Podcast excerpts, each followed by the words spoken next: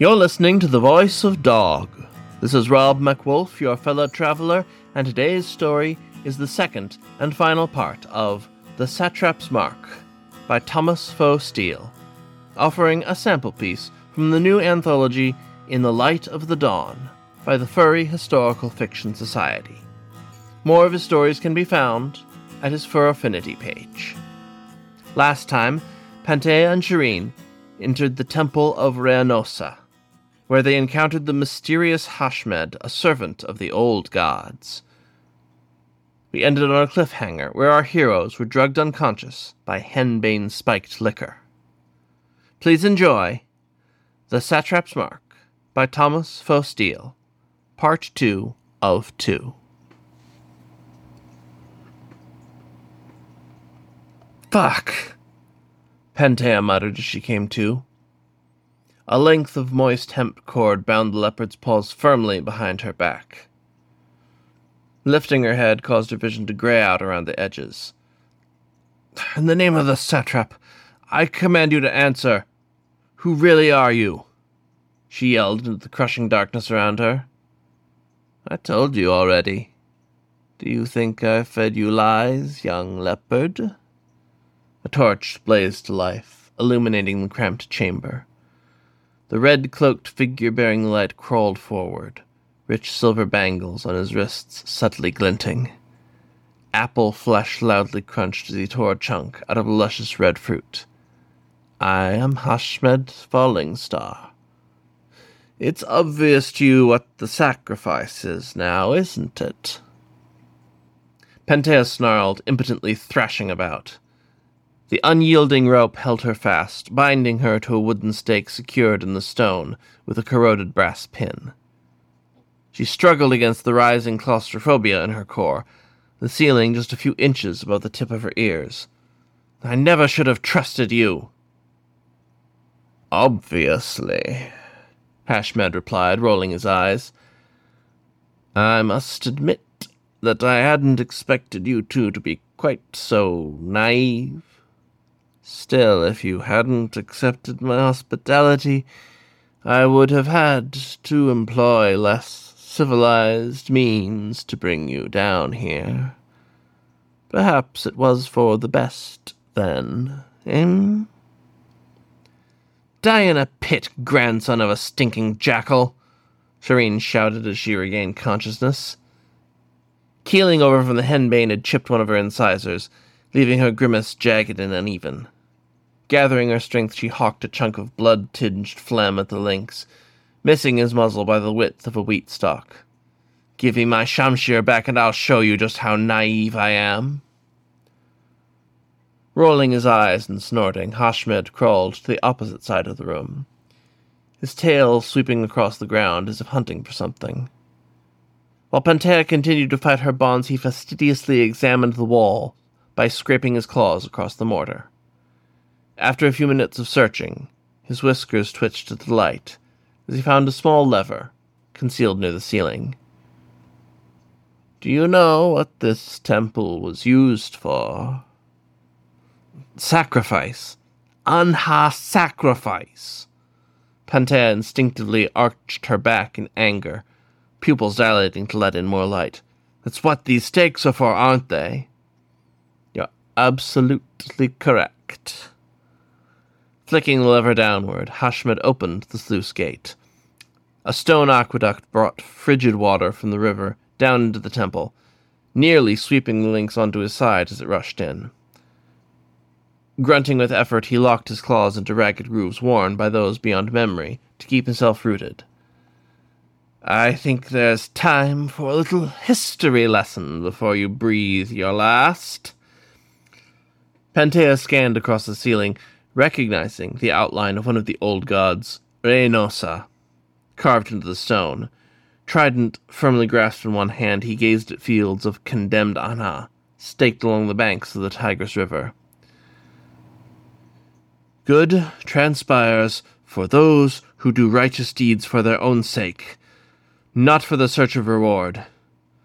Those who do evil for search of foul reward shall have divine justice brought down of them with threefold intensity, the leopard snarled. Please, do not cite your imported faith to me. I do not fear Ahura Mazda's justice, Hashmed replied. I have power even your highest priests lack. And yet here you are. Cool water rolled across Pantea's calves as a low pitched grinding heralded the descent of a stone staircase from the ceiling. A small water wheel, mounted above the sluice gate, transferred power to a rotating shaft, each revolution lowering the steps a bit further. Hiding in ruins and sacrificing teenagers to your petty gods speak volumes to your true power. Save your breath. Once the grinding stopped, Hashmed dragged himself onto the first step, only inches above the swirling torrent. The ancient blood sages knew of a sacred alchemy that granted everlasting life so long as the proper sacrifices were made. It was the highest, most beautiful work of blood magic. Then your satrap came and ruined everything. He knows the difference between necessary violence and self indulgent brutality. Pantea snarled, the drowning post splinters digging into her bare knuckles. Eyes fully adjusted to the dim light, she was overcome with horror as she realized the true extent of what had transpired in this place. Judging from the pictographs adorning the walls, thousands of Hanha were drowned in this very chamber. I'm glad he put an end to it. So many lives snuffed out, and for what? I see now. You'll never understand. Hashmed laughed bitterly. There is no afterlife for creatures like us. The gods care little for their mortal creations. All we can do is take a scrap of their power for ourselves while we still draw breath. It's not too late to stop this. Pantea could barely feel her fingers as the water rolled across her biceps. Fur puffed out along the crest of her spine as Shirin violently yelled while fighting to break free. The satrap is merciful. He will spare your life if you repent. A mortal life is no life at all.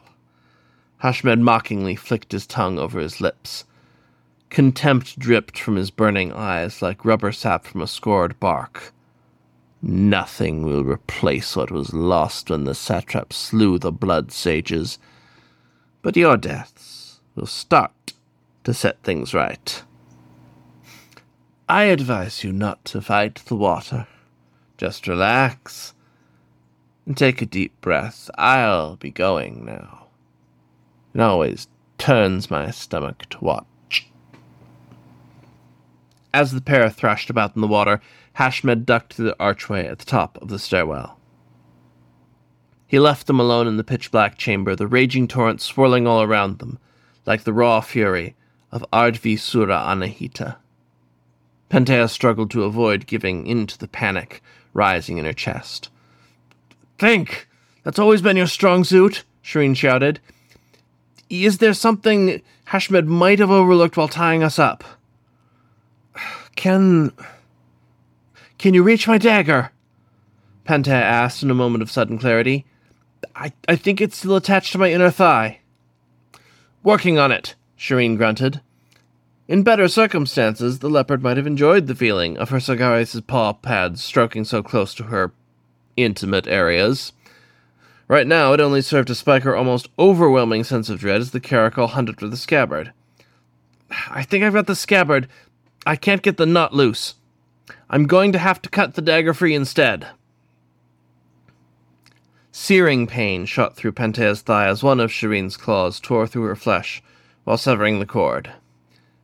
A moment later, the caracal used the blade to saw through Pantea's bindings. Once Shirin broke through, Pantea had to cling tightly to the drowning post to avoid being swept away. I'm free. Now pass me the dagger and I'll return the favor. Right, Shirin grunted, panting with exertion. There was no time to try and move at it. There was no time to try and maneuver the knife beneath the water, not that Pantea could see anything through the silt. Accidentally cutting her palm on the wicked sharp edge, the leopard freed Shirin, as freezing liquid touched the bottom of their muzzles. Got it! Now let's get out of here, Shirin shouted. You go first, I'm right behind you. Thanks. Though if I had to choose to drown with anyone, I'd choose you. Pantea gasped while struggling onto the staircase. She rolled onto her back as water trickled from her undercoat, chest rising and falling like the pumping of a bellows. Let's save the talk of a romantic death for after we escape, eh? Shirin threw herself upward just as her claws lost traction. Shit! Grunting as the current Shirin's paws fought for purchase on the slick stone. It took every ounce of muscle the Sawyers possessed just to tread water, the rough hewn ceiling pressed against her back as the water level crested. A moment after her air pocket was extinguished, the leopard seized Shirin's wrist and tugged her from the white headed torrent. Here, let me pull you from a watery grave this time around, Pantea shouted. The caracal collapsed onto Pantea's chest with a soft sigh. Amid the struggle, the sun-like warmth of her Sagaris' body was like fresh baked bread to a starving man. Soothed by the sensation of Shirin's thundering heart, Pantea allowed her heavy eyelids to droop, just for a moment. As much as I'd like to stay like this, we should move, Shirin remarked, tenderly brushing a paw through the leopard's head fur. She began discarding her waterlogged armor, leaving only the chest plate in place. We're not out of danger yet. There's no one I'd rather face the danger with. Pantea climbed to her feet, applying pressure to her bleeding paw. Though the cut was deep, she hadn't severed any tendons. You take point, I'm not the most able fighter in my condition. Don't undersell yourself. And Athanatoi isn't out of the fight until that burial shroud is pinned in place. Unsheathing her claws, Shirin kept a few paces in front of the leopard. Tremors shot through her shoulders as every muscle in her body fought desperately to generate warmth. We're in this together, right? By Ahura Mazda we are, Pantea replied. Halting at the top of the stairwell, Shirin blinked as a water droplet fell gracefully from the ceiling onto her brow. Like a capful of twinkling starlight, it streaked downward through her fur before coming to rest on the tip of her black pink nose. If we get out of this, maybe I can take you for that barbecued fallow deer? The caracal asked hesitantly. I'd like that. I'd like that quite a lot, actually. Pantea reached forward to affectionately caress her Sagaris' shoulder. Her trembling fingers stroked through waterlogged fur as her cheeks suddenly felt sun-baked. It's a date. You... You weren't supposed to survive that, Hashmed shouted, leaping out from the shadows. You were supposed to die! Shirin barely registered the dull glint of Hashmed's weathered dagger before it pierced the meat of her shoulder. Screeching with a mixture of rage and pain, she grappled Hashmed to the ground and began cuffing his muzzle. The dagger slid out of her thrashing flesh, skittering across the floor before coming to rest at Pantea's feet. Now I have to get my paws dirty, Hashmed growled, fighting to put Shirin in a chokehold. You're going to regret this, cur! Little help, please, Shirin shouted, delivering a sharp elbow to the lynx's groin. Hashmed let out an agonized screech, doubling down on his assault as he tore at her flesh wounds like a vicious oxpecker. Blood gushed through her fur as she returned the favor, claws slashing Hashmed's chest like a five-tipped sword. Gasma, may the gods take your soul. On it! Before Pantea could sink her claws into the lynx's shoulder, his heel slammed backward in the center of her chest. Ribs creaked ominously as she staggered backward. Gasping for air, she was left doubled over as Hashmed cinched his forearm around Shirin's throat. In that instant, all the leopard's restraint vanished. Snarling like a feral animal, Pantea leveraged her righteous fury to force her body beyond its limits. She leapt on top of the lynx's back and began brusquely hacking at him like a training dummy. Immersed in the blood rage of a true Athanatoi, Pantea barely felt his retaliatory blows, each landing as though it were a padded sword in the training arena. I won't let you harm her! Squirming out from beneath Hashmed's weakened grip, Shirin went on the offensive. Blinded from blood trickling from superficial wounds on her forehead, she brutally slashed at Lynx with her natural weapons as he tried to dislodge Pantea from his back. The distinctive thudding of leather armor from somewhere down the hallway signals the approach of others, though it was impossible to tell if they were friend or foe. Get away from my girlfriend! Shirin screamed. Hashmed groaned as Shirin's index claw caught an artery on his throat.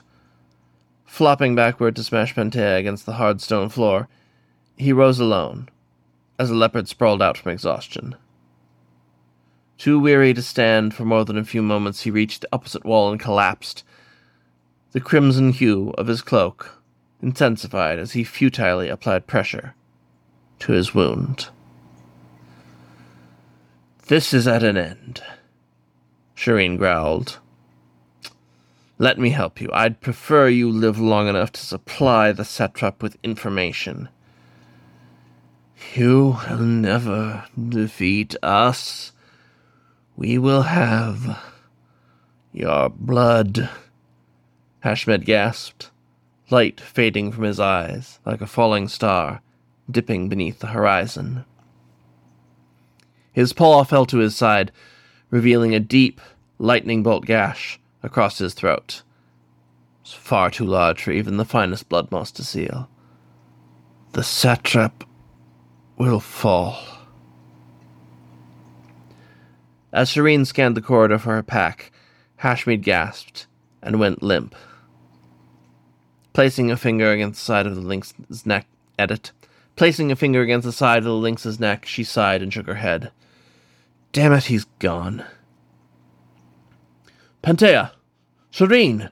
Are you all right? The pair gazed upward as flickering torchlight fell upon their slitted pupils. A golden jackal, with a cloak the color of dried hay, looked them over, bearing the leopard's head sigil of the satrap's guard in his pauldron. Pantea realized he must have been the gold cloak she'd caught a glimpse of outside the temple. Thank the gods you're safe! Forgive my transgression, Commander Ismaili. Shirin bowed. I did not mean to place Pantea in danger. There is nothing to forgive. There is nothing to forgive. Escorted by two more golden jackals, the satrap, a great leopard clad in armor of the finest bronze, stood clear and bright as the moon on a cloudless night. He seemed to radiate power, his golden eyes subtly glowing like the gills of a jack-o'-lantern mushroom. Commander Ismaili alerted me as soon as you disappeared into the temple of Reynosa. Fortunately, it seems our intervention was not needed. I was unable to interrogate him before he passed, Shirin said, glancing at the leopard beside her. I was too focused on protecting Pantea. You fought valiantly, the satrap said, voice layered with fatherly warmth. Let Commander Ismaili tend to some of your wounds while I speak to your immortal. It appears that she has earned her mark. Yes, Satrap, Shirin replied, slumping against the wall. That sounds wonderful. Hmm. I must seal your mark while the cut is fresh. Towering over the teenage leopard, the satrap had to squat down to brush his enameled claws across Pantea's forearm. They came to rest on the wicked gash on her paw. Earned in triumph, the scar from this wound shall mark you as one of the Athanatoi. Though this is not the challenge I prepared, it was a worthy test of your mettle. Thank you, satrap. Pantea struggled to remain upright. I'm ready. The satrap drew a dagger lightly across his forearm. Murmuring a rich and melodic incantation in Farsi, he mixed his blood with a sacred blend of herbs and blood moss. The leopard spread it across Pantea's laceration until it was completely covered with sienna brown paste. Rise, blood of my blood, and servant of the King of Kings. You fought valiantly against a foe I thought long since vanquished. In doing so, you earned for yourself the status of an immortal. Wear your mark with pride, Pantea Zaman Immortalem. Pantea basked in the glow of triumph, as a rush of endorphins surged through her mind. Her eyes widened as the satrap stripped the poultice away to reveal a gleaming scar across her palm. Was a mark exactly like the one her mother bore. Thank you. If you would excuse my impertinence, who was he, really, satrap? Shirin, now covered in linen bandages, stood up and coughed. She threw her arm around Pantea for support, as her left knee gave way. He tried to kill Pantea. I need to know if she's still in danger. Readily bearing her weight, the leopard sighed as Shirin's warm body pressed close against her side. If you're comfortable sharing your wisdom, Satrap, Pantea respectfully added. A great civilization existed here before the Empire. They were practitioners of a twisted form of blood magic. By drawing vitality from those they sacrificed to their gods, they believed they could bestow upon themselves unnaturally long lives. The satrap shook his head. Though I have researched blood magic, whether advanced techniques were real or merely superstition, I cannot say. But this Lynx obviously believed in the myths. So, using our blood, Pantea gulped nervously, he hoped he would have enough power for a spell of substantial strength. Fortunately, he picked a capable immortal and Sagaris. Many others in your place would have drowned in that chamber. The satrap gazed at the swirling waters, now even with the top step of the stairwell. I will have this temple sealed once Commander Ismaili oversees a full search of its corridors. Let us leave our marks, then.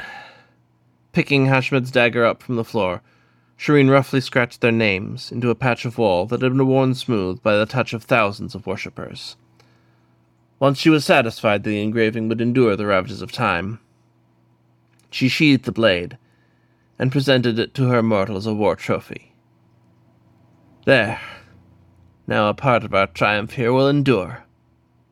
As it should. Still, this is no place for you two to linger. The leopard's face brightened as he gave Shirin an approving nod. You defended her well, Sagaris. I sense much fire in your heart. But I was only doing my duty, Shirin said, turning to meet Pantea's eyes. The caracal traced over every detail of her delicate emerald green irises for what seemed an eternity. Suddenly, Pantea felt like stripping off her waterlogged armor as her skin once again prickled with heat. You have my word I will give a full report to Commander Ismaili once I escort Pantea home, Satrap. I will look over the cuneiform once it is prepared. Did this link say whether he conspired with others? Satrap shared a concerned look with one of his captains, a tall golden jackal, with henna-dyed fur on his wrists. Unfortunately not, Satrap. If there is a conspiracy afoot, he made no mention of it. I Shirin grunted as she suddenly keeled over. Only Pantea's quick reaction prevented her from plunging into the hard stone. Though she was freezing and exhausted, the immortal somehow found strength enough to bear the caracal's weight. I need to help with the search. You need to rest, the satrap said, applying a little more of the poultice to the wound on Shirin's shoulder, he met her gaze with stern eyes. Let me take it from here. There's nothing more for you to do but see the Imperial healer. Satrap, I. The leopard turned to Pantea with stern eyes. Please, escort Shirin there at once. I'll have one of my gold cloaks meet you there to offer you his sword until Shirin's injuries have fully mended. Thank you, Satrap. I think I can manage that. Pantea lowered her head with an exhausted sigh. Will there still be an official ceremony? Yes, in a few weeks' time, a clay tablet from Persepolis will arrive bearing a commission.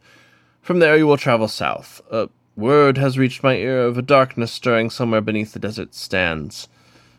Perhaps it is related to what transpired here today. May I take Shirin with me? Pantea asked, trying to conceal her excitement as Commander Ismaili returned with Shirin's battered pack. The satrap tucked something inside before slinging it over the caracal's back. Please? I will recall her from the courtyard. You will need one skilled in arms to escort you through such treacherous lands. The satrap held a small leather file beneath the tip of Shirin's muzzle. After taking a deep whiff of the vigor salts, the Caracal ground as she managed to stand under her own power. Now get going while you still have strength. Do look after her, young immortal.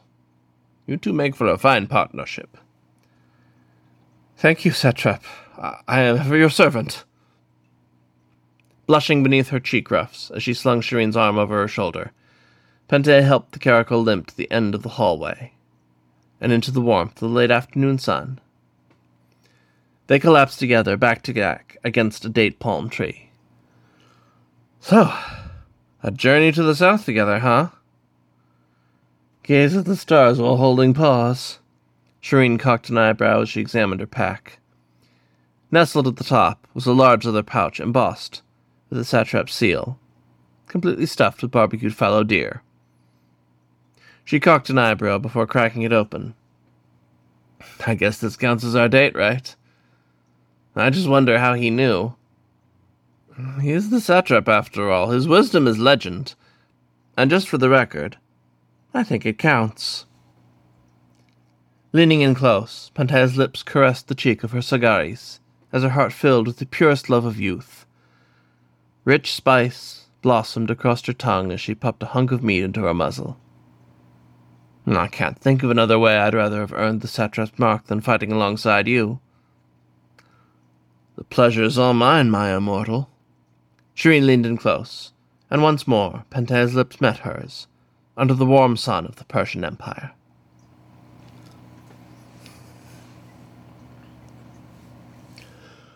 This was the second and final part of The Satrap's Mark by Thomas Faux Steele, read for you by Rob MacWolf, Werewolf Hitchhiker.